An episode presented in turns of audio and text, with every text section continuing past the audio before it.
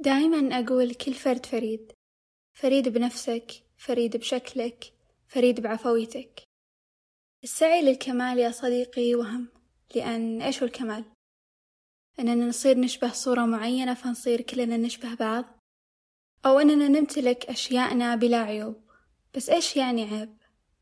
هل العيب اللي تقول عنه عيب أو اللي صنفته كنقص يحتاج يتكمل؟ هو رؤيتك الشخصية ونظرتك الفردية له؟ أو من صورة نمطية متعارف عليها. صحيح ممكن ما تمتلك شيء يمتلكه البعض. ممكن تمتلك شيء لا يمتلك البعض. بس هذا لا يعني نقصك بل يعني اختلافك. والاختلاف يعني تفرد والتفرد يعني مساحة لتأمل الجمال. فماذا لو أبصرنا الجمال رغما عن النواقص؟ وماذا لو تقبلنا النقص على أنه طبيعة بشرية ودورة حياة طبيعية؟ لأن بالنهاية إحنا مو نسخ من بعض. ولا الأشياء من حولنا ممكن تكون ثابتة بنفس الجمال طول فترات حياتها. ومن هنا طلعت فلسفة يابانية اسمها الوابي سابي اللي تشوف إن في جمال حتى بالأشياء الغير كاملة تقبل الأشياء بطبيعتها وعيوبها وشوائبها وتآكلها وترجع ذلك لطبيعة الحياة ودورة الحياة الطبيعية. تقول إن في الحياة كلها ما في شيء ثابت ولا دائم كل الأشياء في حالة تغير مستمر. فخلونا نقبل دورة الحياة الطبيعية من نماء واضمحلال وموت. مصطلح الوابي سابي ما له ترجمة حرفية بس آه، الوابي ترمز إلى البيئة الريفية اللي تتصف بالتوازن والتناغم. سابي ترمز إلى الجمال العتيق. فالوابي سابي هي تقدير لكل ما هو من صنع البشر أو الطبيعة. تشوف أن الأشياء العتيقة جميلة وذات قيمة وأصالة. وتقدر القطع المصنوعة يدويا من قبل الإنسان حتى وإن كانت غير كاملة أو متناسقة. وتقبل تدخل الطبيعة في التأثير في حياتنا أو على الأشياء من حولنا أو حتى مظهرنا. فكرتها هي أنها تستوحي الجمال وتشوفه من خلال دورة الحياة والطبيعة لأنها أقوى من الإنسان ولا بد أن الإنسان يتقبل ويتعايش معها.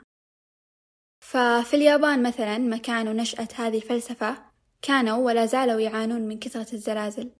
ونتيجة هذه الطبيعة عندهم تعلموا أو خلقوا هذه الفلسفة اللي تخليهم يقبلون أثر الزلازل والطبيعة على منازلهم أو أغراضهم. فالكسر أو الخدش ما يقلل من جمال القطعة بل يضفي لها جمال خاص. يقولون أن الطبيعة من حولنا غير ثابتة فكيف إحنا نطلب من نفسنا أو الأشياء اللي نملكها أنها تكون ثابتة بنفس الصورة دايم؟ بالبداية هذه فلسفة جت من الديانة البوذية بس الحين انفصلت عنها وصارت فلسفة جمالية مستقلة عن الدين وصارت حتى تتبع بالتصميم الداخلي. فالوابي سابي بالديكور يستخدم الألوان والمواد الطبيعية يقدر ويبحث عن القطع الأثرية والقديمة أو المصنوعة يدويا. يحب القطع اللي تجي غير متماثلة الشكل لأن الوابي سابي ما يحب فكرة السعي ورا الكمال والمثالية الزايدة. فمثلا في طريقة يسوونها مصممين القطع إنه ياخذ رخامة يكسرها على الأرض حرفيا يكسرها ما يقصها. فتطلع غير متماثلة الشكل قطعها فياخذ واحدة من هذه القطع ويصنع منها طاولة فتصير الطاولة غير متماثلة الشكل. وبرضو الخشب لما يصنعون أي قطعة من الخشب يتعمدون إنه ما يقصونها بطريقة مرتبة. عشان توصل الفكرة أوضح بحط تحت رابط تدوينة سويتها حطيت فيها صور وديكورات من هذا الأسلوب. فشوفوها لو حابين.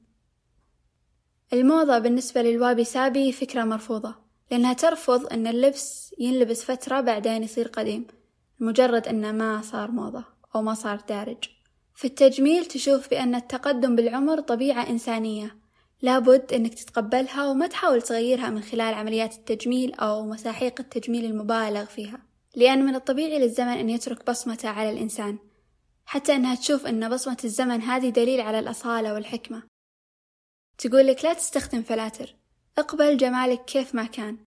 لأن الفلاتر تخلينا نسعى وراء معايير أو تحصر الجمال في صورة واحدة بينما الجمال غير محصور ولكل شخص جمال طبيعي خاص فيه. فليش الفلاتر تسعى أنها تخلينا نشبه بعض بينما الاختلاف يعطينا تفرد؟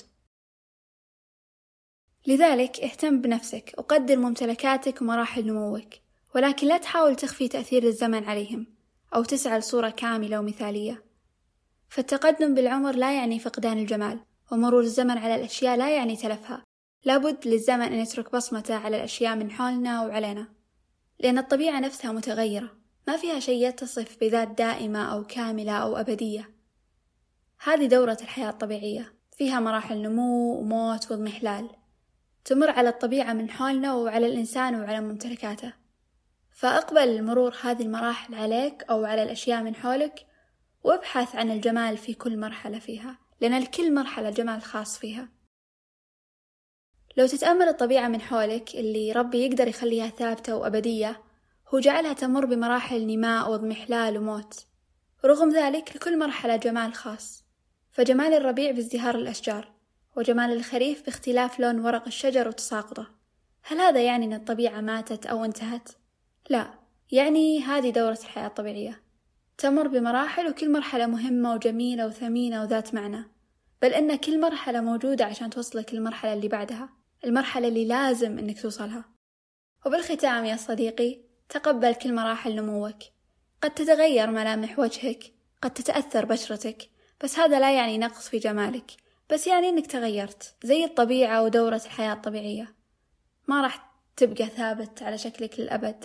حب جمالك بكل مراحله. لا تحب صورة واحدة بس وتحاول تثبت عليها. وقس هذه الفلسفة كذلك على ممتلكاتك. قدر وحب ما تملك. لا تخلي تغيير بسيط فيها يأثر على رؤيتك لها أو إنه يقلل من جمالها. لا تنسون تشيكون على الرابط اللي حطيته تحت عشان تستمتعون بجمال القطع والجمال اللي الوابي سابي يدعونا أننا نبصره بالأشياء من حولنا. إلى اللقاء.